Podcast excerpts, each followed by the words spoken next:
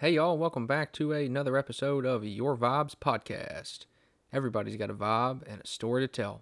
Here's this one. I hope you enjoy. All right, everybody. Here we are back again with another episode of Your Vibes Podcast. Thank you guys for tuning in. I really appreciate everybody that's been listening so far. Uh, for those of you, if this is your first episode to dive in, I've got a uh, fantastic guest here today, a well known man, a principal of Dickson County High School, and uh, coach as well, and just a, an all around good guy. So uh, I'd like to welcome Mr. Joey Holley. How are you? I'm very well, and thank you for your kind comments. You're very welcome. And uh, we were just chatting before, and um, pardon me if I, you know, say some things that may be obvious information. I'm, I haven't lived in Dickson my whole life, so I'm going to kind of try to dig out of you uh, a little bit of, of your life and kind of how you got to be, you know, where you are today, and um, you know, your passion for teaching and leading, and um, obviously coaching as well too. So. Uh, if you want to maybe just kind of lead us down your journey a little bit to you know being the principal and um, kind of what took you there and uh, then we can kind of branch off wherever we may see fit. Okay. Well, I'll start going. I'll backdate it a little bit. I, when I got out of college, I wasn't exactly sure what I wanted to do, but I didn't quite finish and had the opportunity to buy a business that was locally in town. It was a music and video store, and uh, I did that for four years. Uh, two years was awesome, as good as you could possibly expect it, and the last two was not so well. That's why I'm no longer in business. but uh, had the opportunity to at least try to be an entrepreneur in town in Dickson. Uh, Tom Hayes back then was uh, president of the bank and leader, and he always wanted young people to get involved and to, and to do try to do great things in the community, and he was always very supportive of that. So had the opportunity to buy a business, uh, and um, you know got the opportunity to try it out. It didn't work out, but uh, learned a lot of things about the value of a dollar, uh, if nothing else, and um, uh, took that took that opportunity to go back to school afterwards. I, I, was very fortunate at the time to get a job at Primdor locally in town uh, and uh, was working customer service. And it didn't take me long to realize that's not really what I wanted to do. Uh, obviously, I went to school originally to probably teach, was probably eventually my goal. But got jump started in 1996. Uh, got an opportunity to uh, teach at Hickman County High School, you know, teaching gifted kids, which is kind of crazy to think Oh, about wow. now. But I got to coach with uh, Chuck, Chuck Daniel at Hickman County, and uh, that's where I started. Uh, my de- my degree and my certification to teach was actually in business, but I got an opportunity to start there, and then working on my certification, got business and got certified, and was able to teach and coach at the alma mater at Dickson County High School in '97. Okay. So that was actually my first year uh, to start teaching, and um, probably back then, probably the first four or five years that I was involved in things, I got into education so that I could coach. I wanted to really coach football. I coached track also at Dickson County High School.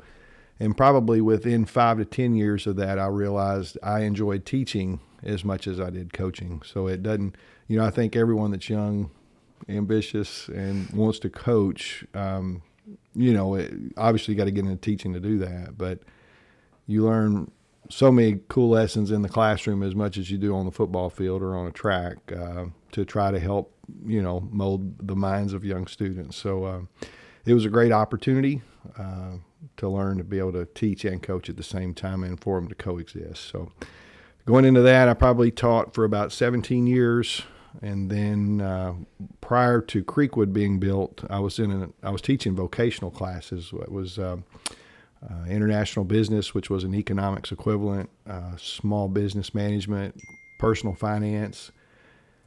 And those classes were shrinking when Creekwood was started because I didn't have as many students in the building that were taking those classes. So I could tell really quick that I was going to be, um, you know, not necessarily looking for a job, but I was really going to have to sell the program in order to get students uh, to take the classes. So got my master's at Grand Canyon University on top of my degree at MTSU in administration, just in case the teaching gig didn't work out. And it really wasn't long after that that I got the opportunity to be an assistant principal for six years. And now I'm on my sixth year as being principal at Dickson County High School. So that, I don't know if that was how much information you was looking no, for, that's but that perfect. was, uh, yeah, and um, I'd kind of like to get a little more detail on, on a couple of those things. So, um, when you were at Hickman uh, with the teaching gifted children, gifted children, what uh, what kind of what did that entail? Uh, that's a that's a really interesting um, jumping pad, you know, to really kind of start that off. Um, what uh, so was it special ed class or was it you know uh, uber smart children or I mean how how did that work? It was uber smart kids, Okay. smarter than me, uh, probably more than likely. And that wouldn't have take, taken much back then or now, to be quite honest with you. But it was uh, they ranged from uh, second grade to uh, junior in high school. There was about fifteen of them, and I was responsible for them two days a week. And then the other three days, I would work in special ed, helping other teachers out in, in whatever way that I could. But uh, two days a week was dedicated to having those kids all day long. And, you know, it really sounds great. Uh, if you had a great curriculum and a great set of books or a mindset of someone that had been there, done that to share with you, it would be great. But here I was, a, a first year teacher that didn't know squat, and nothing was given to me. They the, basically the kids were here, they're yours, and uh, and that nothing badly to say about Hickman County. It was just that's what I mean. I asked for the job, and they expected me to be able to pull it off. So it was it was very tough. I had a, we had a lot of fun. I'm not sure how much they learned, but um, it was it was a good start, you know. But uh, the range from second grade to juniors in high school was just such a the majority of them were in middle school, um, but I didn't know what I was doing uh, at all. Yeah. And to try to teach them a whole lot of anything. This was really when the internet was kind of just getting started.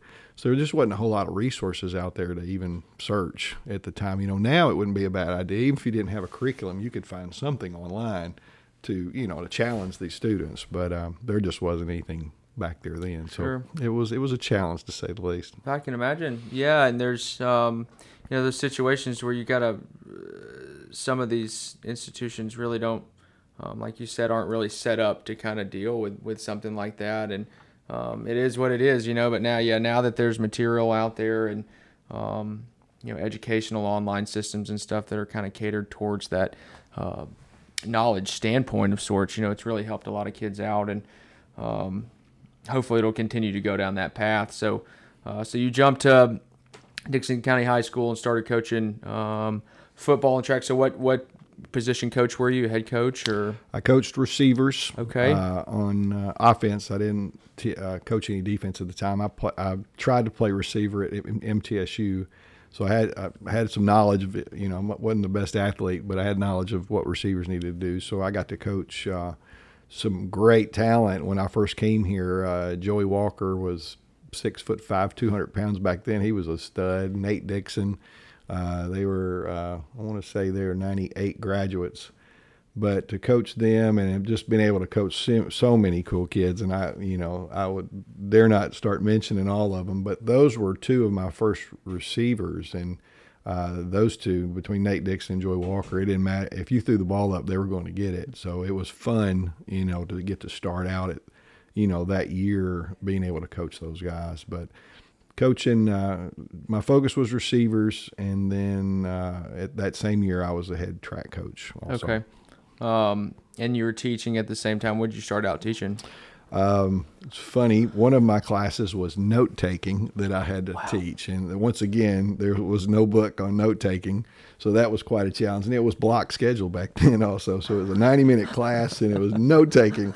So uh, that was. So did you just make it all? Yes, you, you just yes, I, you know it's embarrassing to say, but I mean, No, what what do you do? You know, you you teaching, and you got you know, there's some smart kids in your room, and you're trying to teach them, and and even then, you know, there just wasn't a whole lot of material out there. The internet was nothing like it is now. You could find all kind of things now, several books on it, and uh, they're just it was a class that probably didn't make but a couple of years, and that was it. But my main class that I loved teaching was international business because it was an economics equivalent. So a lot of students took that so they didn't have to take economics.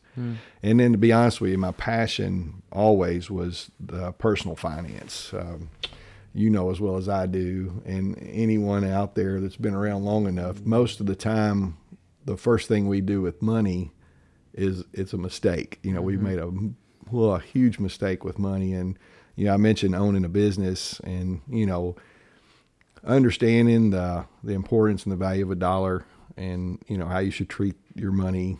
And I just I went into that class with a passion of, you know, don't make the same mistakes that I did. If you'll just listen and, and do these things, I used a lot of Dave Ramsey and a lot of a lot of those tips and talked about peace puppies and you know all those steps mm-hmm. that he talked about. But we would roll that into the curriculum, and uh, you you knew that teaching the classes that I taught, you know, sometimes uh, English and math and science has a hard time selling that the students really need this in their lives. Well, personal finance sells itself when you're talking about money, and it was a really easy class to teach.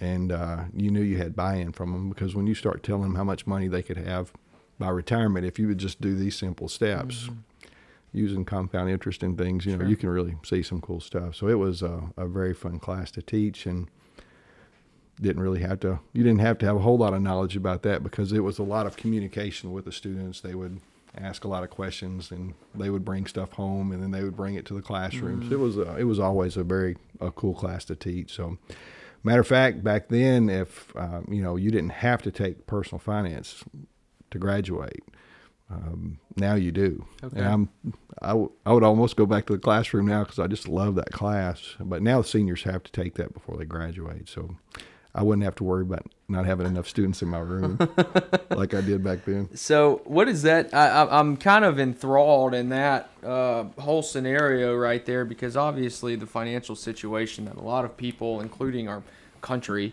um, kind of put themselves in seems to be – uh, maybe because of a disconnect they have with the relation to their personal finance. And um, I know that you know in the kind of the mainstream education system, it's not necessarily you know taxes and credit cards and you know bills and management. It's not really beaten in um, to their brain kind of the way.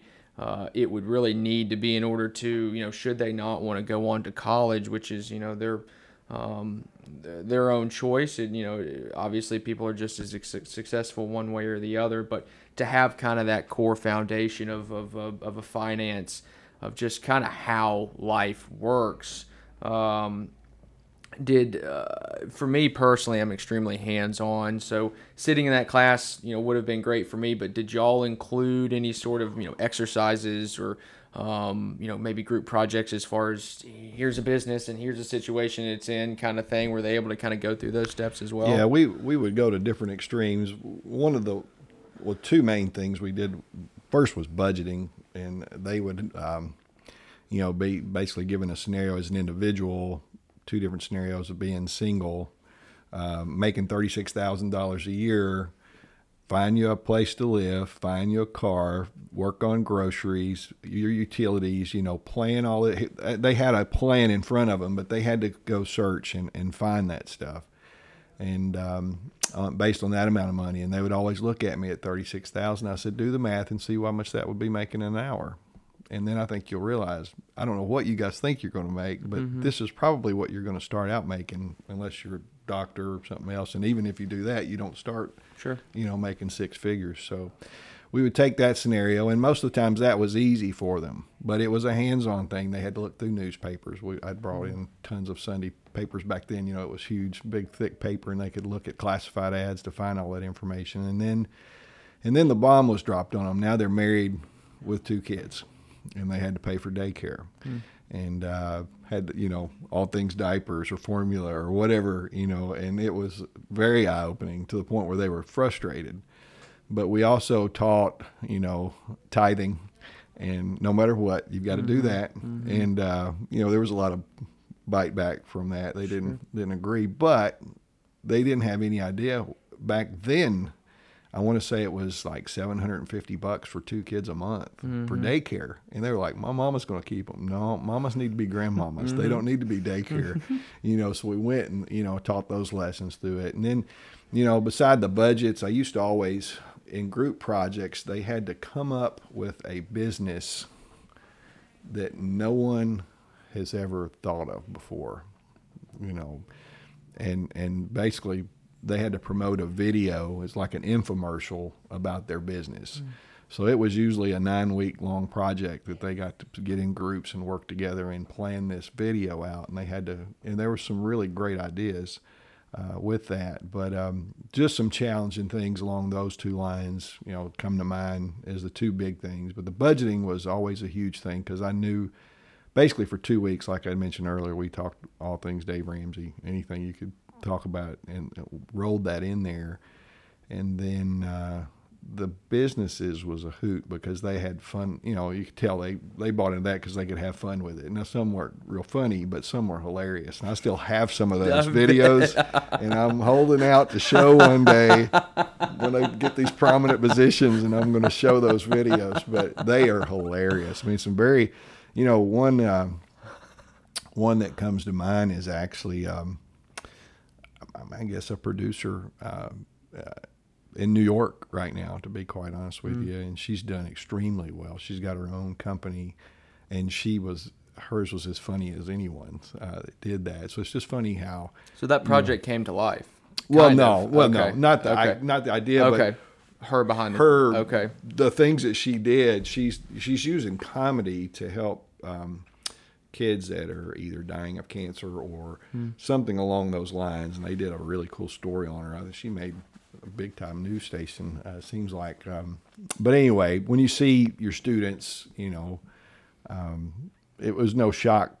And we've got uh, others that are, you know, I've got one that's on a Geico commercial now. No way. So, um, you know, she's done awesome. Mm-hmm. Uh, but she was, I believe she was on the same team with the same student. So, but anyway, back back then there were some projects. You you know, you, there was so much more now going on than there was then. You could take these classes now and do so many things with them, but you know, back then you're still there was not a lot of internet. It's hard to even say that, but it, it, it wasn't. It wasn't as strong as it is now, and to come up with more ideas. But it was always fun to see what students would come up with for budgets you know, I always have one guy says he's going to buy a camper and he's going to live in the camper and he's going to save all this money and have ten million dollars by the time he was forty.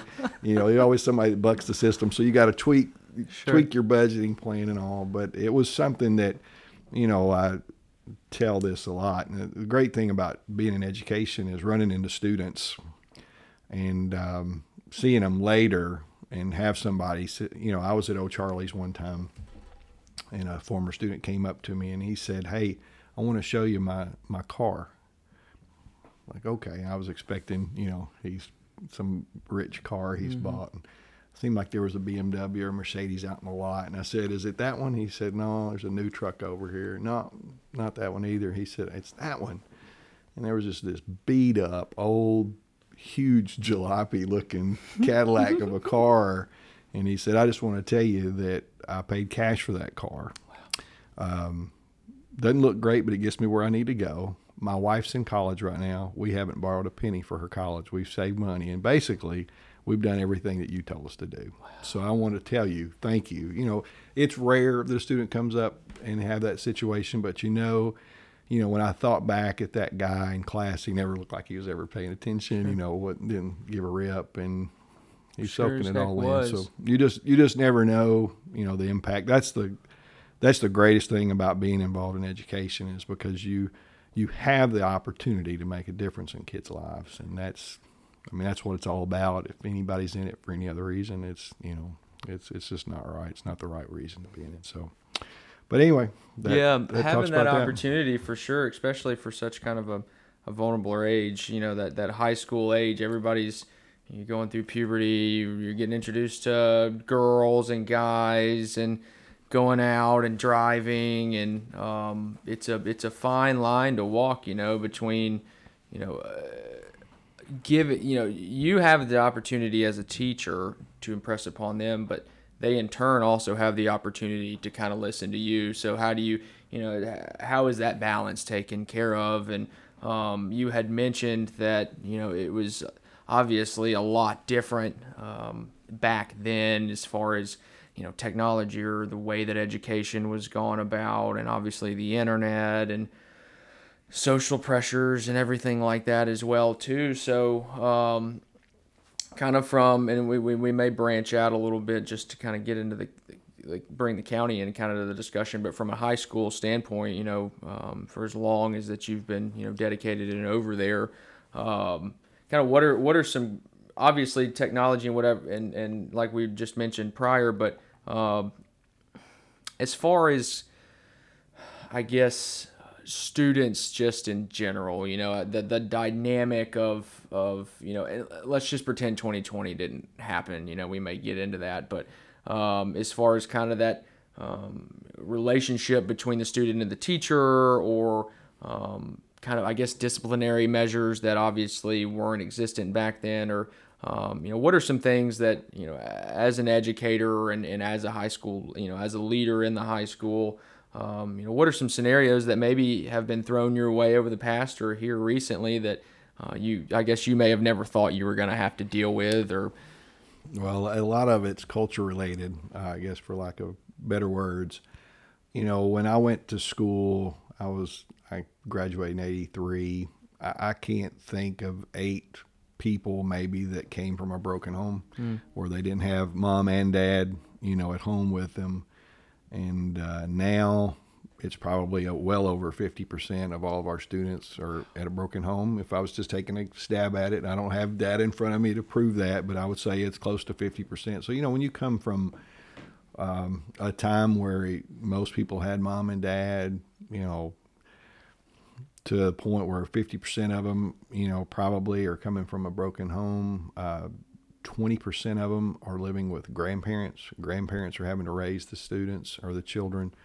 And in some cases, probably, you know, 1% to 5% area, they're not living with anyone. They're mm-hmm. living with friends because they've mm-hmm. got nowhere to go. Mm-hmm. So, you know, you're talking about the, you know, the the troubles that can come with that mm-hmm. or you know just the the burden that the kids going through and you know they you know the thing that we talk about often uh, in teacher meetings and things is that you just really don't know what a student is going through when they're at home you know in our day you didn't think about bringing guns to school uh, everybody probably had a gun in their truck because they were mm-hmm. going hunting afterwards and nobody thought a thing about it where now the social emotional changes that are going on with with the kids that we get now uh, it's just it's a big difference so the the culture there with just the family and I, we could talk about this all day mm. but i won't talk i won't go in depth with that but you know when you've got mom and dad raising a child and then you got grandparents over here raising a child mm-hmm. there's going to be a huge difference no matter what you know the kid whether it was a situation where both parents passed away or you know, drug and alcohol problems or whatever the situation. You know, that kid's been through a lot. The, the, these kids don't come to our school looking for trouble. Just sometimes trouble finds them because mm-hmm. it just seems like they're a magnet for things, or they're hanging around the wrong people because they really don't have anybody really telling them no. Mm-hmm. You know, mm-hmm. so you know, back in our day, you heard no and might get slapped upside the head. Sure, and go now, pick your go pick your whipping switch yes, out there. Yeah, and now that that day has changed. Um, you know, going back from then you know, even when I first started teaching, you didn't run into a lot of situations. You had kids that would do anything. You know, when I played sports here, I would do any. I would run through that glass window right there for Coach Fuzzle right now, Dennis Fuzzle. I mean, I would, right now, if he said "do it," man, I or put my head through that door, I'd try it. And the day of that really is gone. You know, there's very few kids that just appreciate their teachers or coaches so much that they'd go to war for them. And, and that's a part that's just changed, you know, and it is a culture change. And, you know, the times that we're in now, there's a lot of differences in, you know, things that, that went on back then that don't go on now. Uh, the culture of the school has also changed. You know, this year for the first time, our Hispanic population is larger than our Af- African American population. Oh, wow. For the first time ever in the school's history and that's not there's not a problem with that. Sure. But you can just see, you know, um, the diversity that that we have now in our building is way different than it was, you know, obviously back in my time. But mm-hmm. but that you know that also brings some interesting opportunities, not necessarily challenges. But you know, when you talk about discipline, that's definitely changed. You know, in our in my time, you know, if uh, you did something, you probably got trouble at school and you got in trouble at home. Mm-hmm. Now people are looking at reasons as to why we're singling them out or picking on them or you know always getting the same kid in trouble all the time and they very rarely support us they will believe almost anything their child will say, Mm. and you know whether it's the truth or not. And that's hard, you know, when you don't get support from parents. It's difficult, and and that and the last thing that has compacted everything with culture is social media, and it has just put a huge wrench in most everything that we do. You know, everyone seems to think that they have a better idea or a better answer to a problem than we do, or they would have handled it this way. And it's hard when, you know, the public's out there just, you know, bashing you. Absolutely. Um, it's hard to, you know, it's hard to be positive and try to be a, a leader and doing the things right. Um, but usually everything, not usually everything, any decision that I make and the team administrators that work with me, um, we do what's best for kids. And if it's not best for kids, we don't do it. That's what we're looking for at all times. So it's tough. Um, you know, the past in my six years as principal, it seems like something major's happened. Half of them, something major went down. You know, something crazy, and dealing with that when there's social media out there and people that doesn't really know the truth of such certain situations, but they just want to chime in on things. So that that makes it tough. It I, I literally quit Facebook myself. I used to use it for our school. I never use it personally, but use it for school because I always like to keep the community informed, not just our kids and their parents, but you know, uh, alumni, anybody in the community. If they wanted to know what was going on in our school, they could always look at our Facebook page, and there was always something information wise. And then, secondly, and most importantly, we like to brag on the kids. Mm-hmm. Kid does something cool, we put their picture on there, video, or both, you know, and, and brag about them and give those kids the opportunity to, you know, to get some attaboys where and a lot of these kids never get that, you know, so it was the opportunity to do that. But last year I went through a situation where I just decided I'm I'm done with Sure. uh, with that. So I always liked to um, follow a famous quote. Uh, I don't know if Morgan Freeman said it, but I, I found it and his picture was on it, and it basically said, "I learned to never." Take criticism from someone that I wouldn't seek advice from, and that's just good stuff. And That's I'll, awesome. I'll Yeah, I remember like that. that. I I'll like remember lot. that for the rest of my life. So, you know, with that situation, I mean, I, I got a text just an hour ago from um, from a friend that's got a child at our school, and you know, it's it's things like this that makes it fun, and you want to keep going. It's just, just listen. I know you've got a lot of hard decisions coming up. You know, with all this COVID mess, with graduation and proms, you just you know you're limited to what you can do, and uh, we're um, we're making the best out of it and making the most out of every situation. But she's very supportive, and you know you get one of those every now and then. It'll it'll make it last for two weeks. You know you won't worry about you know those just crazy decisions and the you know sometimes it's it's tough to um, survive through some of the situations that are going on, but um, it's still it's still worth it. If if I go into work thinking uh, that I hate my job, I'll I'll turn my keys in. So I, Sure. uh, on the flip side, I really enjoy you know our school, the uh, the 125 adults that work up at the school that work their tail off every day to do everything they can to make their you know their their students experience in high school a great one and a great memory and we're going to keep on plugging regardless of how culture changes uh, or what people think of what we're doing or how we're doing it so when when you're talking about you know when we led into this little series part of the what we're discussing with uh, you know culture and discipline. Uh, the world's changed. Obviously, I, there's not anybody that's listening that doesn't agree with that. You know, went to a time where you know I was talking about the respect thing uh, that we would have for former coaches. I think it was about ten years ago. Was the first time I'd ever heard this in my life. Uh, was talking to a kid that had been sent to my office because he got in trouble and he leaned over the desk at me and popped his chest out and said, "When when that teacher respects me, I'll respect them." And I had mm. never heard that, and I knew, boy, the mm-hmm. game has changed now mm-hmm. because they, you know, a lot of people that are in that situation. It is a very small percentage, but they have no respect for authority, no respect for adults. So that makes it makes it more Sure. challenging, you know, when you're dealing with students that are doing things that they're not supposed to do and you try to encourage them, you try to, you know, help them and try to lead them in a way to say, listen, man, you may believe that and you may have heard that at home, but I'm telling you, you're going to have a rough road to hoe, you know, mm-hmm. if that's your mentality when you're going out in the world to get a job. That's not going to work. Sure. You know, you're going to Yeah. be stuck in some bad situations. So And there, yeah, I, I like your point as far as I mean, just the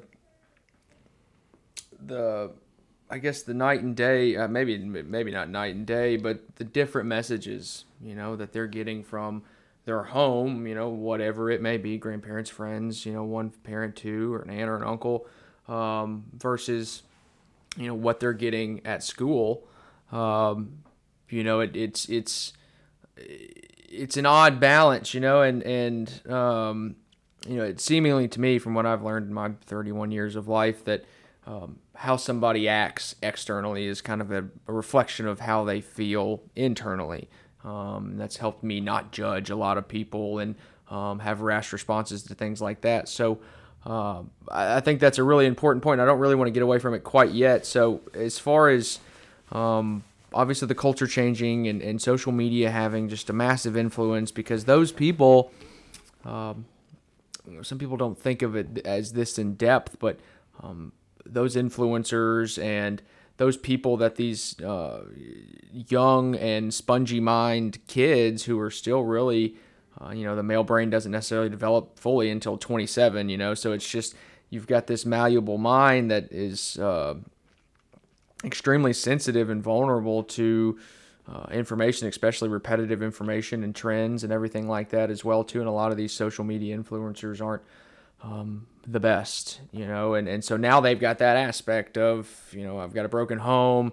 I've got this bajillionaire or this famous person telling me I need to do this, this, and this, and this, and then now I've got my teachers telling me I need to do this. So it's this this whirlwind of emotional discord and, and, and hysteria almost seemingly that, that kind of would you know they have to take on and process and then it kind of comes out. So um, from a schooling standpoint and you you all may or may not be doing this but um, are you and the staff taking any steps as far as um, maybe in an official box or structure of, of kind of how to go about handling that and, and, and same for the students as well too. Is there anything um, on you know maybe mindfulness or um, I know you really can't teach religion but you know prayer or meditation or um, you know anything along that realm to maybe get them out of their box or maybe instead of lashing outward maybe turning inward and kind of doing some self-exploration anything along those lines that you guys are working on? We um, we've got a, a good friend that taught at the University School in Nashville. His name was Kevin Bainham, and uh, he was a baseball coach, a dear friend of mine. Uh, we played football together, tried to play football at MTSU together, um, and uh, I was having some discussions with him because of our diversity change and things, and he was asking me some things, and it never really made me think about it until I had discussions with him. But he asked me, did we have a diversity trainer? Did we have someone on staff that was basically responsible for all things diversity? And I said, I don't know. I don't even know what you're talking about. But in the private school world, they had someone that was responsible for basically teaching lessons once a week. They would have a um, an auditorium full of their you know the whole school, and they would have lessons on diversity, how to handle this situation, how to handle that situation. And I was just, you know, kind of getting upset because I mean, you know, the private school world you can do that. Public, you know, you can't, you don't have the resources to do that. But it did make me, I guess, inquisitive and uh, looking looking for things. So I had some conversations with him, and he had. Um, he has since passed away, which is just I still can't believe this day he's gone. But he had given me some information uh, uh, of some people that we could possibly reach for. Um, I had the opportunity. I went to Phoenix two or three years ago with a group of administrators, and um, we were learning about something totally different. We had been doing it's basically a professional learning communities. I won't go in the depth of that, but it's just how to how to do those within your school to make your school better. But there was a session that was on. Um, it was it was labeled cultural bias. And I thought, I need to go see this one. So I skipped one of the other sessions, went to this one, and it was probably the greatest two and a half hours that I've ever heard as far as it concerning cultural bias. and uh, he was an African American gentleman. His last name was Holly, which was interesting. It was H O L L I E. But anyway, he was just incredible, and he led it. And I won't be able to go into the depth of this, but basically, it was. Um, we're all cultural biased in some form or fashion no matter what. We may think we're not, but there's there's so many ways. And he gave some examples, and he led by. Seemed like his first comment was Jerry something about Jerry Springer, hmm. and wanted to know how many people watched the Jerry Springer show. And his whole point was that we see things on television or through social media or whatever, and we believe things that we see on television just because it's thrown at us. You know, when you he said his first things was give me some adjectives to describe.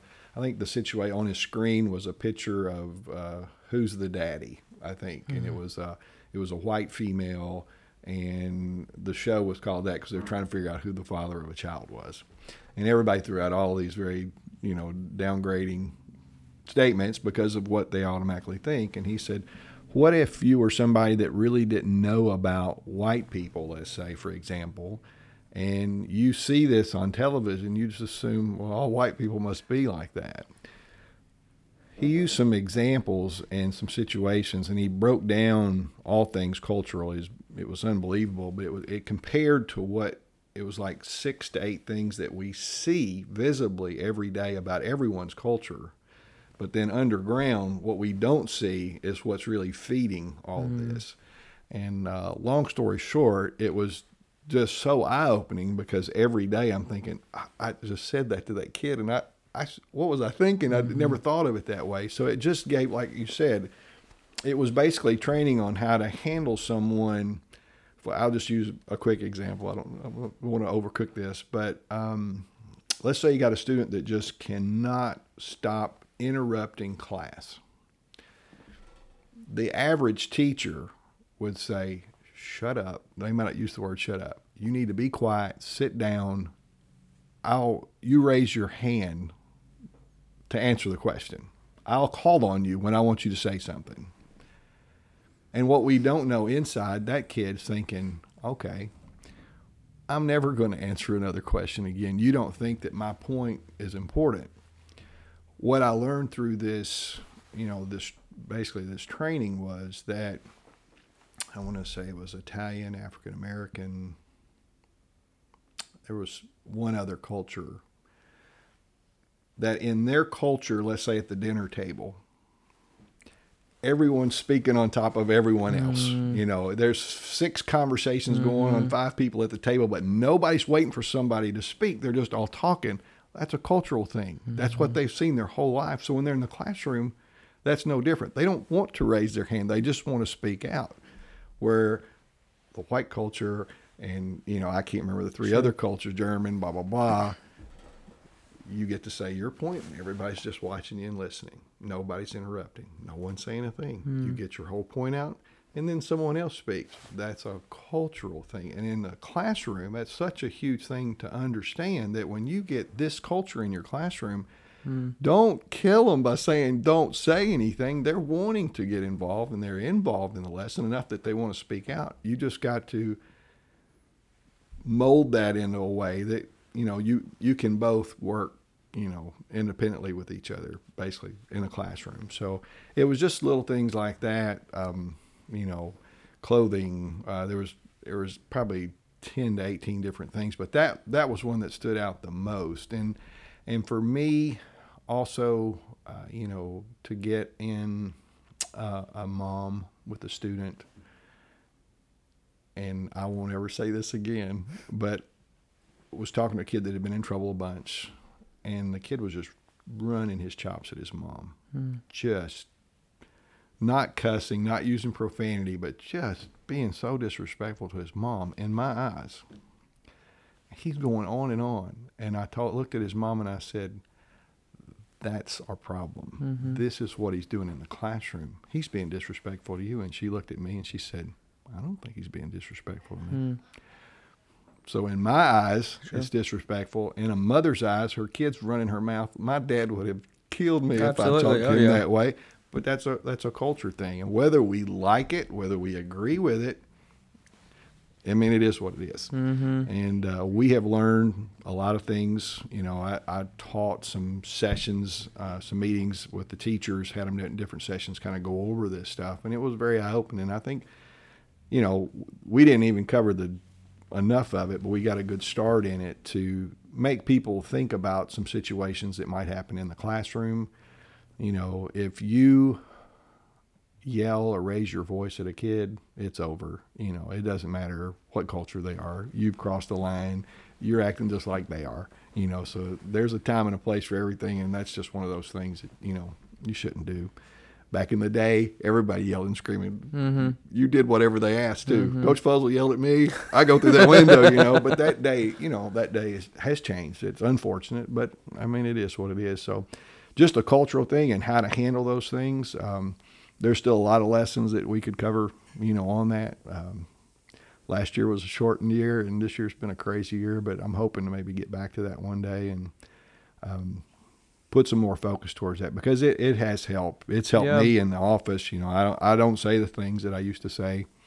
And I, you know, I was probably when I first started coaching, all I ever saw was coaches that yelled and screamed. It took me about four or five years to realize, you know what, I wouldn't want any grown man to look at my child and yell and scream at him, so I'm not ever going to do it again. And mm-hmm. I, that, once I had a child of my own, that made me realize, you know what, you're raising your voice for no reason. So I could get in a kid's ear in his helmet and whisper to him, so you're really messing this drill up, mm-hmm. you know, not and call him out in front of all the kids, and you know, you get just as much out of that as you do yelling and screaming. So it's you know, it's tough when you're involved in, in all this, but you know, I never get tired of learning.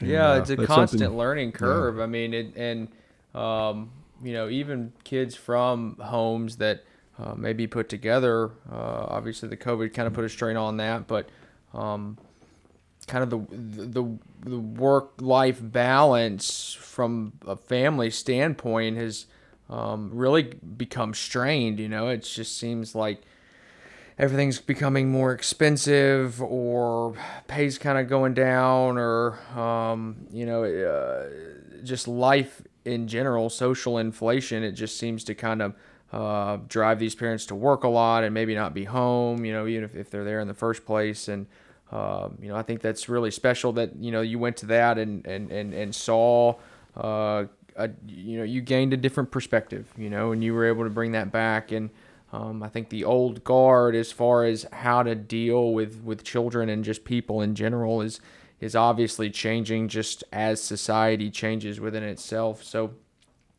um, let's talk. Uh, we'll move a little bit from that uh, and dive into some football stuff. So, um, you've been coaching there for a while. What? Uh, forgive me, but when? Um, you know, I don't want to. ruffle anybody's feathers, but Dickson County High School football.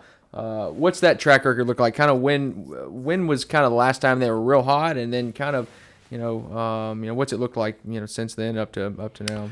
Well, you know, a lot of people remember the time before Creekwood. You know, and in our most dominating days, we were just one school in this county, and when you have 2,300 kids to choose from, you're probably going to have a pretty awesome team in every sport. Mm-hmm. Um, a lot of people that you know are having a tough time with kind of the way football is going right now. They're thinking they're remembering those times and they're forgetting.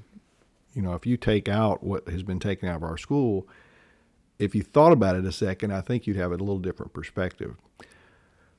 When Creekwood was started, you know, they basically pulled 900 kids out of our school that's a, a huge school, 900 mm-hmm. kids out of school. They're 4A. Even though they pulled 900 from us, we were still playing at the, the highest level. So we were at 1,500. So basically, for the last eight years, we have been the smallest school mm. in 6A or within the bottom three. Last year's cut was we were the last school. We were one, we were like 10 kids away from being 5A, which is no breeze, but it's a big difference 6A 5A you know when you think about those scales. But anyway we're still we're at 1500 with the bottom of the barrel. We're competing against schools that got 19 2000 2200 kids 2300 with mm. some some schools. That's a big difference when you're competing with that. So you know we went from the day um, I, I won't know the year for sure, but we had talent like Trevor Daniel, uh, JeQuan Lewis, uh, Demonte Daniel. We had uh, all of these kids. We had a tremendous pot of talent, of male talent during this time. I think that particular year that they graduated, I want to say that 19 students uh, got D D1 wow. scholarships or D2. We had all these guys. They got all these scholarships. So we went from all this talent. You know, back then I would have loved to. And and on top of what I was saying earlier, we was in the Williamson County District, which. Yeah, know, they're awesome yeah, every year. At, at least you know four out of the six teams are you know, are incredible and not just average. They're incredible. And this is who we're competing against. And, uh, but we, you know, when we had Trevor and JeQuan and all these stud athletes, you know, JeQuan got a full scholarship to VCU D, D1 basketball, starting point guard his freshman year. Went on, I think he's still playing overseas today. Obviously, Trevor punted for the Titans this past mm-hmm. year. There's some a lot of talent. I name failed to mention there was a ton of kids that were really good back then, and we went from that to to just be quite honest, the male talent level just dropped. Mm those kids aren't walking the halls now or in the last four to eight years. So, you know, we went from that, but the females mm. were awesome. We won two state championships in softball, went to um, the state tournament in girls basketball for three or four straight years, made it to the final four one of those years. Um, we had a we had a uh, McDonald's All American in uh, Lily Carter. Mm-hmm. We had uh, the Gatorade Player of the Year two years in a row, and Brooklyn Lee, was a stud pitcher, went on to pitch at Belmont. Mm-hmm. Lily went to Vanderbilt. I think Lily's playing overseas now, but we went from all that talent, guys wise, on the other end to just like nothing. Now, golf, on the other hand, has been awesome. uh, we just keep spitting them out. All these kids are going to college. It, it has never stopped, to be honest with you. I mean, every year they've got a stud. We've got a, this year we had a freshman that is a, um, um, I just went blank. He doesn't go to our school. He's homeschooled.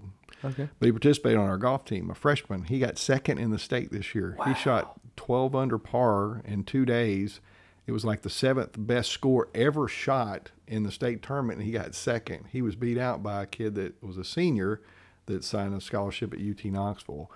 Uh, and, and, we've got a kid that's playing in Florida right now. Uh, Cam Tankersley is a, another one that's at our school, junior. He's already been uh, he's already signed with David Lipscomb. He could have gone anywhere, but our golf talent has always been up there. But football has been, you know, it's just been a challenge.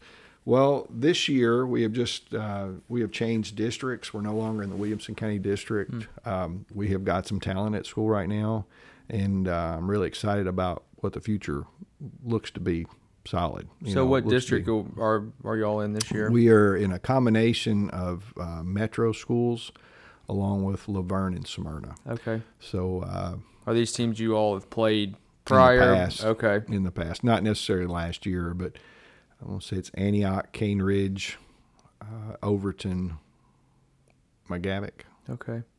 I believe it's Overton. And then um, La Vergne, Smyrna, and then we'll continue to play Creekwood, Columbia, and I think the other game is Centennial, one of the Williamson County schools. We are playing one of them, but okay. But that's that's the upcoming schedule. So, you know, it, you go through trends where you got all the talent in the world, and you know, there was just never any big holes when there was 2,300 in one mm-hmm. school. You know, you split.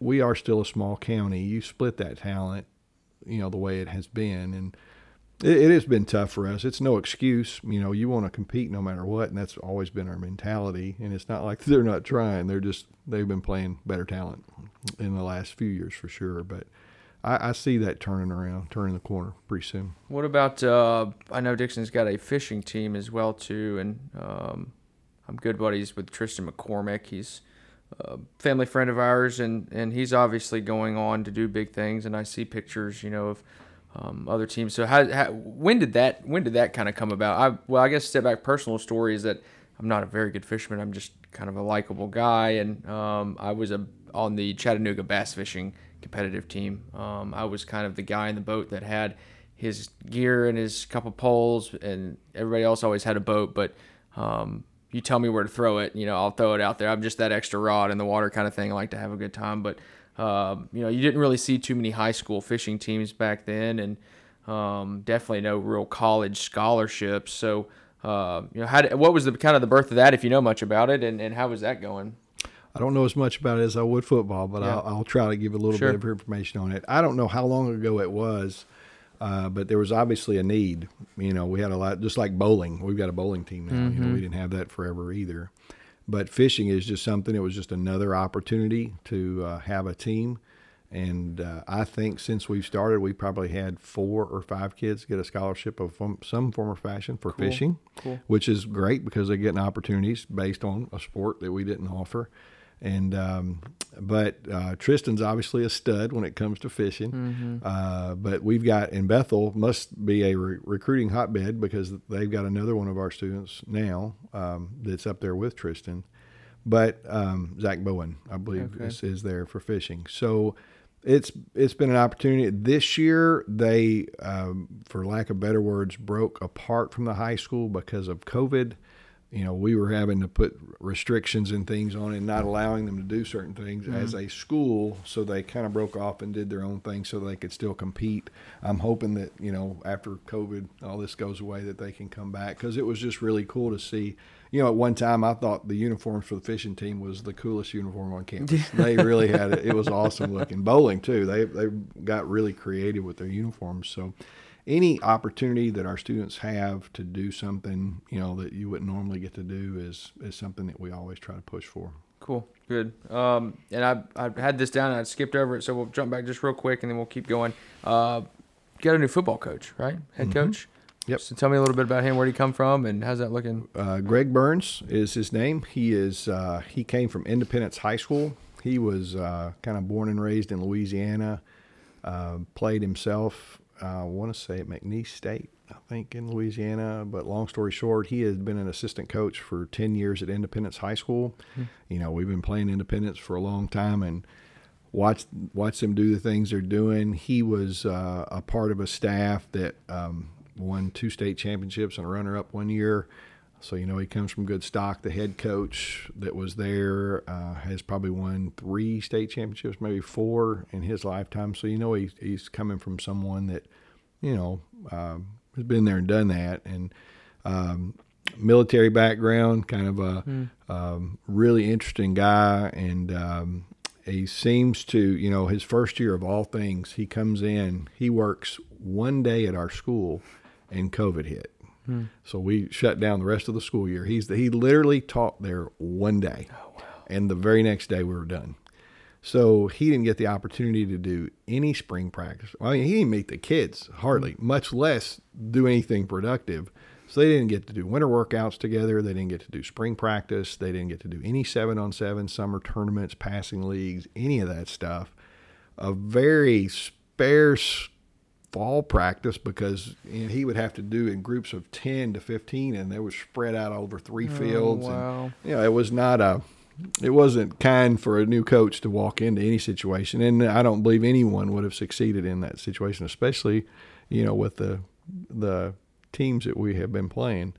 Uh, but he has got to roll into after the season was over. It was a tough season, but he, you know, he made some uh, good connections. We've got uh, some more kids involved now. Uh, he's been doing something on Twitter. It seems like every day of uh, highlighting some kid working out and lifting some awesome weight. And uh, the the kids seem to be energetic and you know are buying in. And you know they're going to have spring practice uh, in about a month.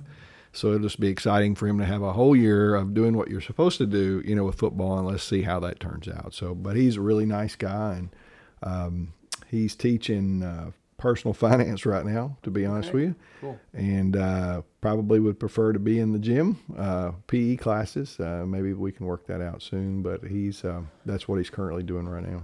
So are things looking, you know, um, how are they looking? You know, I think the world's seemingly there's some states that are starting to open back up, and I know you know at least mask mandate stuff and um, uh, Montgomery County and you know a couple other counties around Middle Tennessee have started to kind of lighten up a little bit, and Davidson, you know, in the next several months seemingly is going to do that way, and um, Dickson, and I've had this conversation with most of our guests, is how well, you know, not not to isolate the schooling system, but you know, how just how well the county has has really handled everything, um, as far as kind of the precautions that were put into place when nobody really knew what was going on, and then.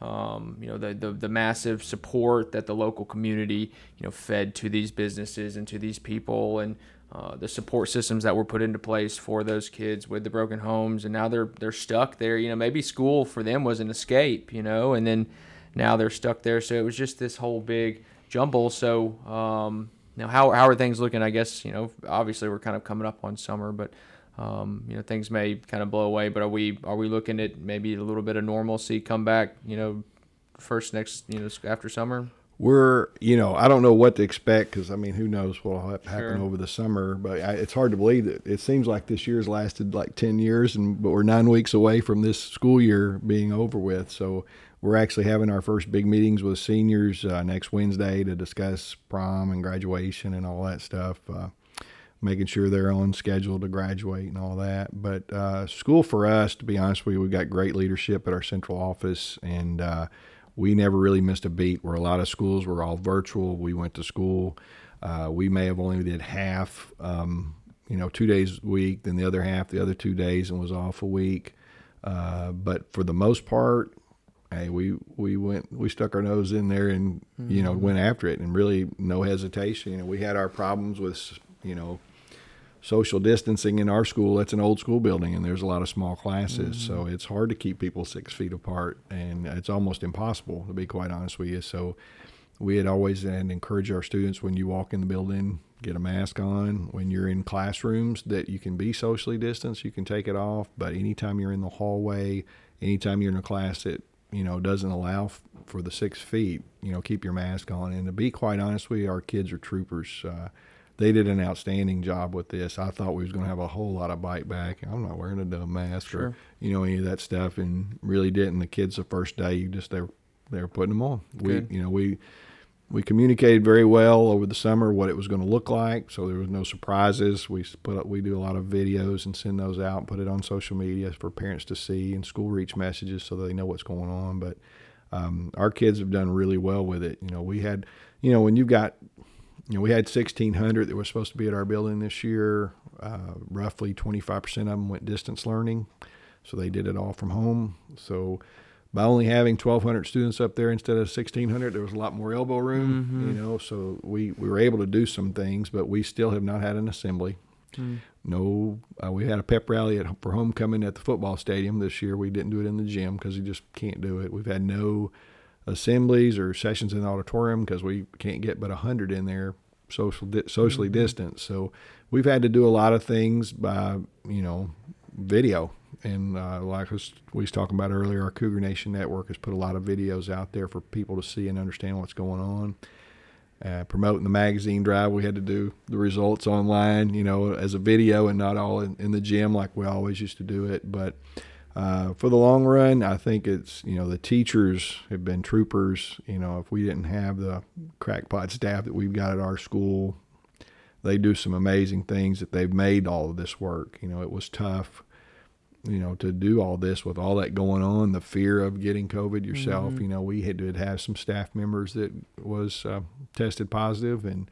Uh, kids tested positive and kids that were contact traced and it was you know it was kind of rough at first but as you know, within a couple of weeks trying to figure out how to do it all, it was it was not bad at all. And here lately, to be honest with you, when you when you talk, there is light at the end of the tunnel.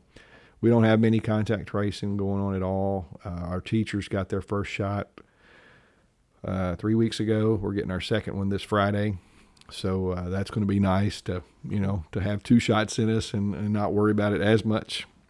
Uh, so I think just the comfort zone of that is going to kind of put some people at ease. But um, it has been challenging. It's been stressful. Most sure not, not many teachers would say any different. You know. Yeah, and it's um, you know, and and sometimes challenges like that make a better person out Absolutely. of you. You know, and and make you more innovative and. You know, next time you're in a kind of precarious situation, you it's kind of not one of there's been there, done that, but hey, I've kind of I've, I've been there, you know, and, and, this may not be exact, but you know, I made it through that, and here's how I kind of did it, and um, you know, in my mind, it's it's changed. In my world, it's changed a lot of. I say, I don't know if it's changed the way business operates forever, uh, but it really did for that point in time. But I, I as far as kind of how I market and my strategies and stuff like that, they've changed a little bit. And um, you know, same with teaching strategies as well too. I'm sure they've had to come up with whole new ways to teach things. You know, whether that be online or in person, but they can kind of implement those new strategies throughout because you know, if you can make something effective on an online video and get people to participate and actually be there and do the work, you know, it's um, you, know, you could really take that talent that you learn and taught yourself and put that in the classroom in person mm-hmm. and just really skyrocket kind of that participation. Well, the the great thing about technology is that it is so advanced now. We were if we had a kid that was contact traced or they, if they were positive at home, we had all of our all of our teachers had a Chromebook themselves also. Every kid at our school got a Chromebook. So our teachers, while they were teaching class, instead of having to do two separate lessons for those that were home, they would just turn their computer towards them and just taught class. Mm. So kids were at home; they weren't missing anything. Mm-hmm. You know, you just report to your first period class, and they're going at it just like you were in there. So they still did assignments. You know, we we became a Google district. Um, now we do everything through Google Meets and Google Documents and okay. Google Classrooms and all this stuff now. So it's just made it seamless you think of all the paper that we don't use anymore because mm-hmm. it's all right there's no there's no reason to we've we've got more paper now than we've ever had at this time of the year you know and it's been it's been a huge difference but you know you, you what you're talking about in business is the same way with schools we have learned a lot of things. I don't think we're going to go backwards on some things uh, or go back the way we used to do it. We realized, hey, this isn't a bad gig here. Mm-hmm. You know, we always wonder what would we do for kids, you know, that were in in school suspension. Well, now cut your computer on. You can watch class while you're sitting in there. Mm-hmm. You know, mm-hmm. just so many things. You know, there was a time where we had a lot of kids out, but teachers were still, you know, they were turning on their Chromebooks and flipping it over and having conversations. Kids were asking questions while they were sitting in their mm-hmm. bedroom at home and you know there's been some things you know some sure. discipline issues that come with being at home and a little little more free spirited when you're at home than you would be in the classroom. So but you know that's that's things it's just natural you yeah. know that's that's going to happen no matter what. And you know we've had to come up with some suggestions and have some meetings with parents. But you know for the most part um, kids are resilient. You know we I, I did talk about a lot of you know somewhat negative issues earlier. But you know um, I, I, look at my job and I look at our school like this, and I think it's the best way that most people could say that everything. You know, ninety nine percent of my job's awesome. Cool. It's the greatest thing since sliced bread. I love what I get to do. I love the opportunities. And I think that most people can probably say that about their job if they truly love it. 1%, sure. ooh, it's pretty rough. You know, when it gets to one, it may be up to 2% now for me sometimes, mm-hmm. you know, with uh, the things that come up. But you know, for the most part, it's just a great.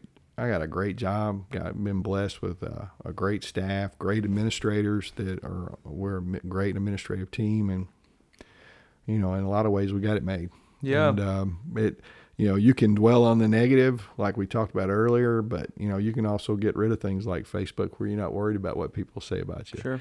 Uh, you know, you can believe in that quote that you don't seek advice from people. You know, you don't you don't take advice from people you wouldn't. Yeah. You know, you wouldn't take cri- critics. Yeah. You wouldn't listen to that stuff. Yeah. So I always get it wrong if I don't think about it before I say it. But it's such a it's an awesome comment. It's powerful. That, yeah. yeah. Um, so kind of on that point, um, we'll kind of go. Just I got about two more things, and then we can kind of do a just a quick overview of you know where you see Dickson going, but um, just to kind of I guess highlight you or maybe something you spearheaded or um, you know we'll we'll get both ends of the spectrum here as far as you know in your role at Dickson County High School, uh, whether that be coaching or or teaching.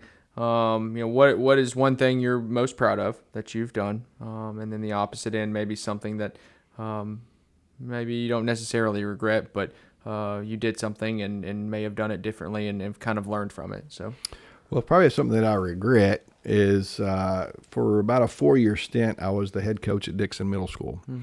and uh, for football. And uh, totally loved it. Had some friends that kind of joined me just to help out for free and just had a ball. Football was fun, middle school. The kids still are in a very impressionable age uh, want to learn a lot. They you definitely don't hear any many mm-hmm. running their mm-hmm. chops and all that stuff. But it's just it's still for the love of the game. They're not worried about college scholarships or any of that stuff. Just had a ball. I would, to be honest with you, I wish I would have kind of stayed doing that. And it's nothing against because I got to be an assistant coach from one of my dearest friends, Troy Williams, who was the head coach at the time, and got to be the offensive coordinator on his staff when he became the head coach. And I, I don't regret that at all, but it was really fun to get to do be the head coach at the middle school and just we just had a ball. Yeah. It was fun. It was very way less stressful than yeah. coaching at the high school. You know, yeah. when you're expected to win and you know you're expected to win at Dickson Middle because Jackie Bledsoe didn't lose a game for like a hundred years when he coached there, but it was just fun. It was way more fun because it was just more relaxing. Um, you know that, that's not a big regret because I like I said I got the opportunity to coach with Troy Williams who's just one of the greatest guys you'll ever meet and such a fine Christian man and just I mean he's just good stuff. Mm-hmm. I, mean, mm-hmm. I could go on and on about Troy, but that would be something I regret. I think one of the coolest things that I've been a part of, other than just being a teacher, the personal finance end is something that I'm very proud of. When when I know I had the opportunity to, I, I may not have taught them much, but and they I might not have thought they were listening, but they heard it. You know, they they didn't just go in one ear and out the other. They they really paid attention to that stuff. But probably one of the another I think proud thing is we started we discussed that Cougar Nation network. We we kind of built that up from scratch, um, basically with roughly about ten grand.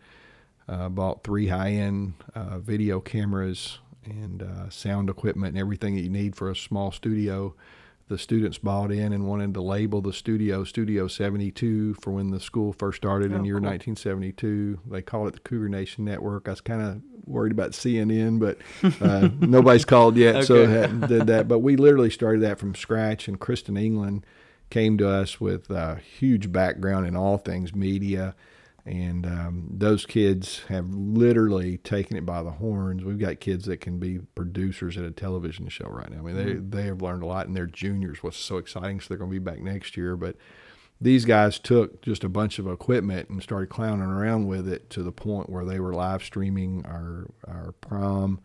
Uh, our graduation last year, as we discussed earlier, I, I can't remember the exact numbers. One, one big video was over five or six thousand. Another was over seven or eight thousand. But where you know last year because of COVID, we had to limit each student that only got four tickets. So you know we're used to having fifty eight hundred to sixty two hundred people there watching graduation. The, I mean the stands are never that mm-hmm. packed.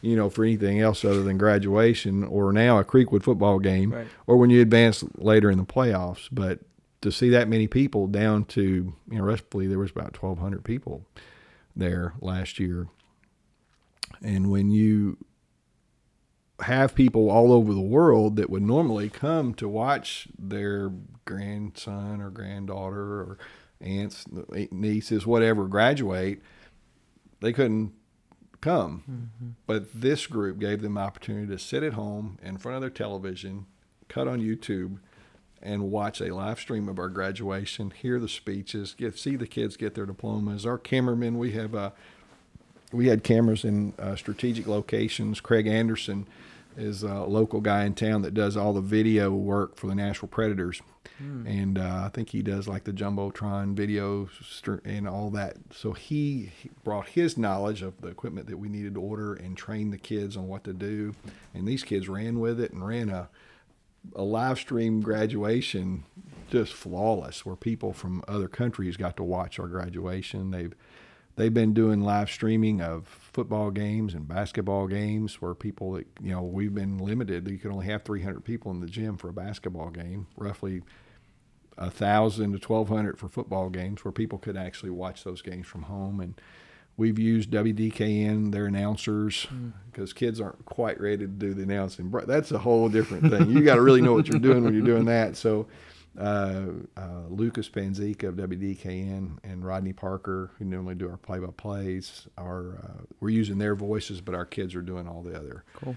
Uh, kids are creating their own scoreboards. You know, the cameras on. You know, the clock, the scoreboard. They were running it all, switching scenes. When they when they were doing basketball games this year, it literally looked like ESPN. You had three cameras flopping as the plays going on and the stats wow. and everything come. They the score, not stats. They'll sure. get there, but um, that's just something that I look back on that I, I will. It will be cool to see how many kids get involved in something along with that that would have never had that opportunity had that not been started. So it was it was one of those things you get lucky every now and then with an idea and absolutely. I, I well, you know, out of the ashes is birth something new. You know, and I'm sure that it may or may not have happened given you know whatever happened to COVID, and um, but it, it it it was able to be utilized, I guess, in a more specific purpose given you know you couldn't have people there. So.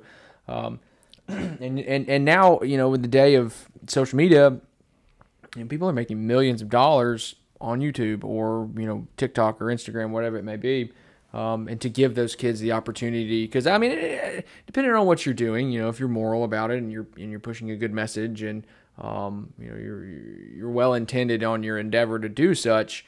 Um, you, you, you make a good living. You know, this isn't you know the college nine to five or whatever Maybe and giving those kids that opportunity with a camera and mics and how to run things like that. You know, you you all could have um, birthed a new person out of a high school student who may or may not have been lost on their direction mm-hmm. in life. And uh, shout out to Kristen for helping out with that too. She's helped out with some things that I've worked on with Cody and some nonprofit stuff, and has always done a great job. So that's that's yeah, awesome that she's incredible. done that. She's awesome. Cool. Um, so one more question, kind of just personally about you, and then we'll just do about another five minutes on Dickson. Um, so given all this, all that you do, all that you've been through, and um, kind of the changes, uh, obviously in, in um, management style uh, throughout the high school. Uh, for you personally, I know that um, it's kind of a, you know, especially with COVID, sometimes a, um, a heavy cross to bear, and um, I'm sure you've got a lot on your mind, and um, you know, maybe seek some guidance. So, um, you know, what are some things for you personally that you do in order to kind of deal with that? You know, with the responsibilities and that weight and um, the decisions that you've got to make. You know, are there are there books that you read or church or I mean, what what what's kind of not necessarily your release, but you know, how do you how do you kind of find peace with all with everything going on and you know before you move forward with whatever you're doing? Well, I actually like to write everything on faith. Uh, obviously, that's a big, big key in my life, and obviously, wouldn't be anywhere. Uh, I wouldn't have done anything I've done so far without it. Uh, uh definitely, the relationship piece there has helped me do everything I do. Try to base it. You know, you're in a world where you can't talk about it at school, mm-hmm. but you can do the little things that that people know. You know, you know what where you're coming from. So I like to. I like. I know that's my anchor for sure. Um, I was told when I first took the job, um, pray and pray often. So, some you know, obviously do every day that uh, keeps you grounded, and you know, pray for things that help you do your job in a way that uh, you know, if he was sitting in your seat, that's the way it'd be run. So that's that's everything you know to me, and um, uh, I can't imagine not having that. You know, sure. the faith for sure, but um, have been blessed to have also counsel. You know, um, um, I attend Walnut Street Church of Christ, and uh, my old principal and one of my dear friends, George Caudell, mm-hmm. is an mm-hmm. elder there, and um, he has given me some advice that uh, has been very practical, and it, it's something that I will always remember, and it's something that I have taught. Um, actually, when I interview coaches, this is I use what he told me because it's so important. But he he looked at me and after church one day he said, "Can do you got a minute?" And I said, "Sure." He said, "I want to talk to you about something. I'm going to give you three things that you'll be successful as being a principal if you'll do these three things." So. I'm thinking that I can probably remember my wife grabbed a visitor card out of the pew and she's ready to write. But uh, it's funny, but it stands for OCD, uh, the initials of the three things uh, organization, communication, delegation. Mm. He said if you can do those three things, um, you know, you you can be successful. And you know, I never dreamed, not one day in my life, that I ever dreamed that I'd be a principal at Dickson County High School. That was never on the plate. But you know, being in any leadership position, you've got to be organized. Really, anything you do in life, period. It doesn't matter what your role is. You you better be organized. Uh, you better be able to communicate, um, no matter what you do. Uh, that C in OCD is so important. You know, with teachers you know, with all the things that educators fight now, you know, it's not great pay. You know, you're dealing with kids that run their mouths at you, and you, you got to sit there and take it, or you know, it's just it's uh, things have changed so much. But having people know what's going on at all times, you know, um, communicating with the public, letting them know, make sure what's going on. I did a school reach right before I came here, so uh, I think 5,000 people, 5,000 phone calls were made through this thing that you know they got a message about three big things that are coming up. But communication is a huge thing, and it took me. I don't know. I never thought I was that organized, but I've had to be now. Um, I always thought I was a pretty good communicator, but obviously I wasn't where I needed to be. But the delegator was the hard thing: mm-hmm. is giving up things that you know you get, you had to realize really quick you can't do everything. And I've learned this is my six years being a principal, and I've learned every year that the more I delegate, the more things run smoothly. Mm-hmm. You know, I can't take on too much, so um, you know I've given out jobs and things to the assistant principals and, and their troopers. We've got a great staff that I talked about earlier, uh, but they take it and run with it. And um, but you you got to be able to do those th- three things. So when I interview coaches, when I interview teachers, I, I usually mention the OCD, and they look at me and they smile. But those are three powerful things that if you can do that, and it's always easy to remember OCD, mm-hmm. um, but that's a very very good life lesson that comes with that, being able to do that. So that's that, awesome. That's for sure. Yeah, some always good to have something to, to fall back on. You know, it's um, and and and when you're interviewing people as well too, you know, those are potentially people you're going to have to delegate stuff to. So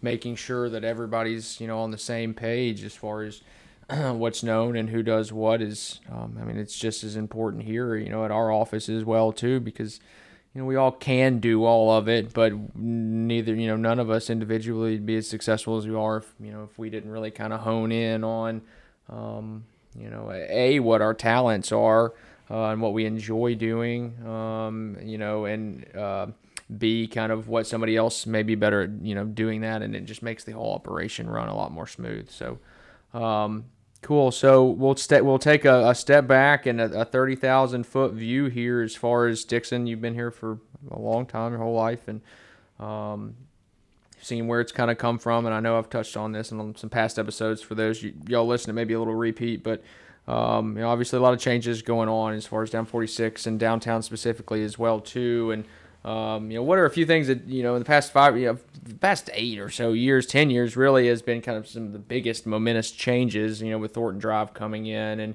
um, you know the downtown revitalization, and obviously the new Burns School, and um, all the residential stuff going on in Burns, and um, you know we're kind of at this point now where it's you know we're really getting some momentum, and there's some things that are happening. So I guess maybe you know what are some uh, one or two good things that have happened the past ten years, and then um, that you you know see that uh, maybe put Dickson on the map or really you know assisted in that growth, and then um, you know maybe where do you where do you see it going down the road just next couple years? Well, as far as education is concerned, I think a great thing uh, for us specifically at Dickson County High School was Burns Middle School. You know, forever we've only had just one middle school feed in our school. And regardless of what people may or may think about sports, you know, you, you can go a hundred different ways there. You know, when you've only when you've got my my last year at Dickson Middle School, I had 138 kids trial for football. Wow. And I was told, don't you're not cutting any of them, which is great. That's mm-hmm. fine. Just make sure we got equipment. But you got 138 kids out there on the field. You're only going to play about 22 of them. What are the other ones going to do? Mm-hmm. So in the past, we've also been not hurt, but it hasn't benefited us by having we're just got one quarterback coming to compete for a job, and they know ain't nobody else taking my job. So the work ethic to me has changed. You know, they don't feel like they got to compete as much because they know who's around them. They've been the starting quarterback or the starting running back or whatever. Well, now we got Burns Middle School, hmm. and they've been very successful in sports their first year. And now instead of just having one kid that can be the starting pitcher or the starting quarterback or the linebacker or the fisherman or whatever, mm-hmm. now you got two. And I think that we're going to start seeing an impact. We may not see it this coming year, but I think in the next couple of years, you're going to see that, you know, a kid that may go out there with 139 may deal with it for one year, but the next year, if they're not playing, they're not ever going to play again. Why, why am I going to do this? I'm wasting my time. I never get to play it down. Where now you got two schools that are compete, you know, playing, and a multiple kids are getting to play, and so they're going to be basically more trained by the time they get to us. And then the competitive nature is the to me is the biggest part. They they're not going to get fat and lazy because they look around and they know who they're going to beat mm-hmm. out. Well, now you better you better show up to play the way it used to be when we were here. You know, it used to be three junior highs that fed Dickson County High School, and you never knew. You better be ready to play. You might not ever get to play. It was rare that sophomores ever got on the field. Mm. Now freshmen are having to start. And that's a huge difference when you got a 14 or 15 year old competing against an 18 year old that's fixing to go to college mm-hmm. the very next year. And that's what that's where we've been in the last three or four years for sure. Freshmen, you'd have never dreamed of a freshman playing at all. And usually when they got in there, it was a joke. Now we've had to start freshmen and some of them are okay, but they're just not at, that well, there's level. a massive size difference. Right. Yeah. So I think that for the education system, I think that middle school is going to help us, and I think it's going to help the county because more kids are going to get involved, and that will be a twist at what I will say next. Um, I personally wish we just had one big high school. Um, I'm very opposite of what others think, and I'm all for whatever anybody wants to do. I'm good with. You know, that part doesn't matter. But how cool would it be to have one school to be able to offer so many more programs? Now mm-hmm. we're split. You know, you we've got us in Creekwood, and yes, more kids are getting to compete and play and participate. More valedictorians, more you know, band leaders, more top tuba players, whatever the case may be but we can only offer so many advanced classes because you got to have X amount to even offer the class. So, mm. you know, I'm thinking that, you know, we, we have four, the kids can take four years of Spanish, four years of French now, where they used to couldn't do that. They're taking an AP level at the end where they can literally be, you know, they're getting college credit for these classes. We have upper level statistics, calculus, environmental science. We have a lot of this stuff but both schools aren't offering that upper level stuff because we don't have enough kids to participate. Where if we had one big school, it would be cool. I think it, you know, I think there's a lot of people that miss it just being one high school. You know, you split in talent in a lot of ways. Um, so it's kind of role reverse, role reversal. I would hate the thought of there being a third high school. Okay, that's where I was uh, going to go. Is you know myself, uh, and it's not it's just me personally. It's got nothing to do with anybody's beliefs or anything. I think a third high school would be great in so many ways, but you're splitting it again.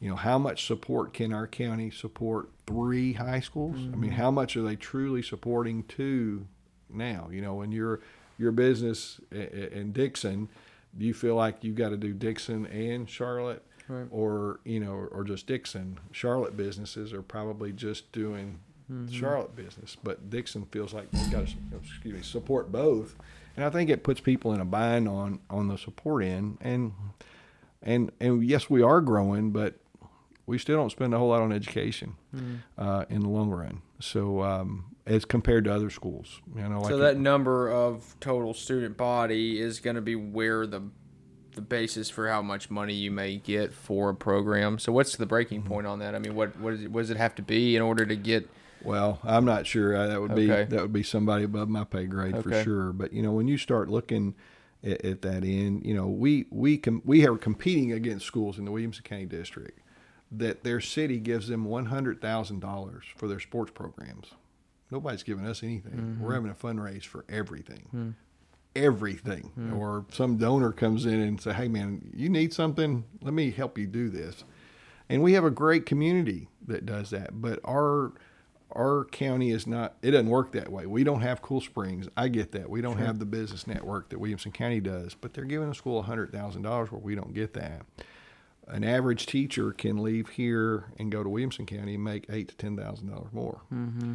that's tough. That's tough to compete with. When you know i lost a teacher this year left after christmas to a job at williamson county that he actually made ten thousand more dollars. Well it's a tough market. That's the tough. Yeah. So yeah. if you if you get another school, where are you going to get all sure. the teachers? I, am just thinking of that end. I'm once again, I'm not anti a third school. Right. Uh, I would love it to be one school, and not that I would ever want to be the principal of one big school, but I think it would be cool to go back to reflect back the way it was with one big school and how dominating we were, not in just sports, but in you know in school and band and choir and plays. The you know we, we did a lot of cool things. So it it goes both ways, and I won't live this. I don't believe I will be in the profession long enough that another high school will be built. I think I think it'll take a long time for any of that happens. Uh, this is year 24 for me, and mm-hmm. in theory, I've got six more. So I don't think in six years a lot of things is going to happen along those lines, but. I think that you would agree that Dickson is an incredible place to live. Uh, the county is so supportive. When you when you think when I also think about the support of the one school you know, another thing that I would be proud of is that our alumni came together and paid for our LED sign that's out mm in front. It's a nice sign too. Yes. Yeah. Yeah, and to think that alumni in two months raised sixty-four thousand dollars, base sixty-three to sixty-four thousand wow. dollars in two months.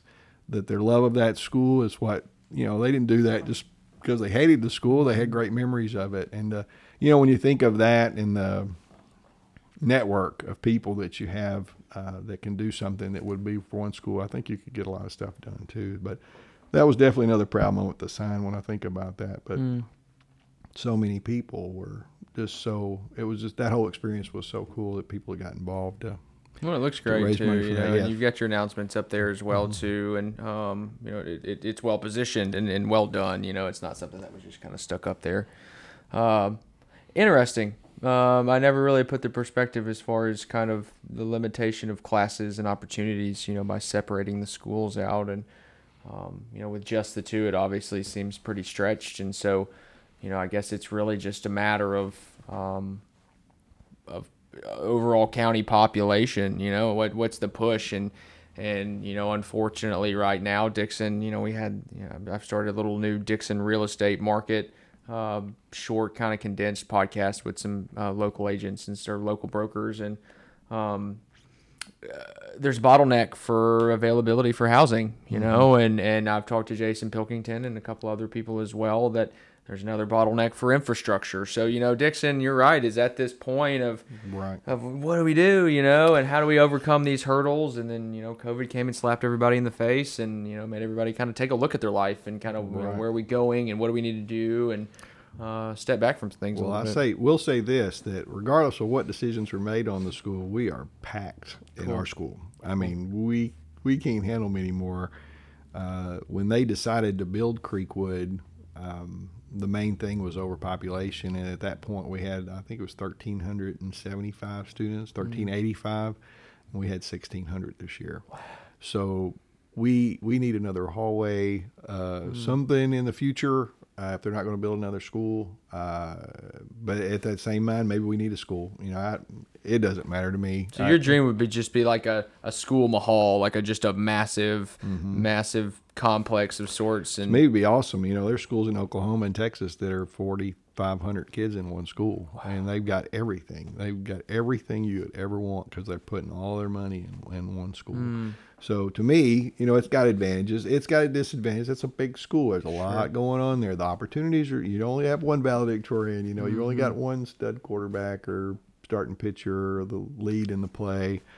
Um, so it, it, you know, there's there's there's positives and negatives to both. But uh, when you're talking about bottlenecking, we're jam packed up there. We can't hardly hold many more students. So that that makes it tough too when you're talking about you know what in the world we're going to do. So yeah. it may possibly need to be that they're either going to have to rezone one day and send more students to Creekwood, which I can't stand the thought of either, or build a school or build on to ours. Uh, I know Ralph Overton back in the day when he was principal, he just begged them, "Don't build another school, just build us another wing. You mm-hmm. know, save the money. Let's stay in one school." And there was a lot of insight with that, and uh, a lot of uh, great thought that goes into that. Uh, but it's all good, man. We're going to make the most of it, whatever yeah. it is. And uh, like I said, we got a great bunch of educators on the hill and administrators that do an awesome job every day. And uh, if we have 1,700 or 2,500, it won't matter. We're, we're going to still keep plugging. So cool. it's a great school. And I think that uh, people that graduated from there, if they walk down the halls again still now, they'd still be proud of what goes on. So it's awesome. Well, good. Yeah. And from everything I hear, people I've talked to about you and um, things I was reading, and obviously this conversation. You seem like a well-intended stand-up guy. You know that uh, you know no no BS kind of attitude, and um, that uh, well structured and, and the OCDs, you know, hits right home. You know, that's that's a great structure to kind of have in place, especially in the schooling system with so many different roles uh, that have to be played and, and boxes that have to be checked and everything like that as well too. So um, cool. Well, that's we're almost at an hour and a half. Fantastic. You know, I mean, things. well, sorry. no, no apologies. That's how they go. And and and and I uh, ninety uh, percent of the people I do this with say man, you know, I didn't realize it was that long, and you know, we should do a follow up kind of thing. And I, I fully intend on that as far as kind of picking up where some conversations left off and doing some maybe a little short 10 15 minute checkbacks on some topics that people may sure. want to know some more about stuff like that as well too so um, well i'm blessed with a great wife of 30 years be awesome. 31 in a little over a month wow. now got uh, a son that is graduated from harding university and uh, is a theater major and is hoping when covid stops that he's going to actually get to do what cool. he really wants to do Good. he's living in atlanta now and i've got a sophomore in college at bethel that's on a college uh, golf scholarship mm-hmm. playing golf down there and doing great things. So uh, I, I, am blessed by faith, but I'm blessed by family too. Yeah, and proud papa. It sounds like absolutely. Awesome. I could I could talk a long time about them too. So, but like you said, it sounds like we went over time. So well, hey, yeah, we'll we'll definitely do it again. And um, yeah, do you got anything else you want to finish off? Anything you want to tell everybody? No, I, I appreciate the opportunity uh, cool. for this. Uh, definitely honored to be a part of your uh, podcast. I've never done anything like this before. Oh. Definitely not for an hour and a half. So, yeah. uh, but um, thank you for what you do in the community, and uh, I'm I'm hoping that everybody buys into this and doubles your membership of viewers and uh, soon. But uh, thank you for what you do and what you represent in this community and definitely love Aunt Cheryl and, and some of the other family members too. Uncle Randy, uh, dear friends of mine too. So good. you come from good people. So thank um, you, thank uh, you, appreciate it. Yeah, uh, absolutely. So uh, yeah, guys, this is thanks for joining the journey. Um, this is growing and changing, and I'm flying by the seat of my pants with this thing. You know, I'm I'm just sending emails out here and there, and whoever responds has got an opportunity to to jump on. I've got uh, Zach Brooks with Zach Music tomorrow uh, if all goes well. He's on the list, and we've had to push a couple times, but he'll be coming up. So um, thank you guys again for listening. Please uh, like and share and comment on this on Facebook, Instagram um, at Your Vibes Podcast, and then uh, YourVibesPodcast.com is the website where you can find everything. Uh, we're also on YouTube and Spotify and Apple Podcasts. So uh, let us know your thoughts. Uh, Joey, again, thank you so much for your time and uh, we will see you guys next time. Thank Thanks. You.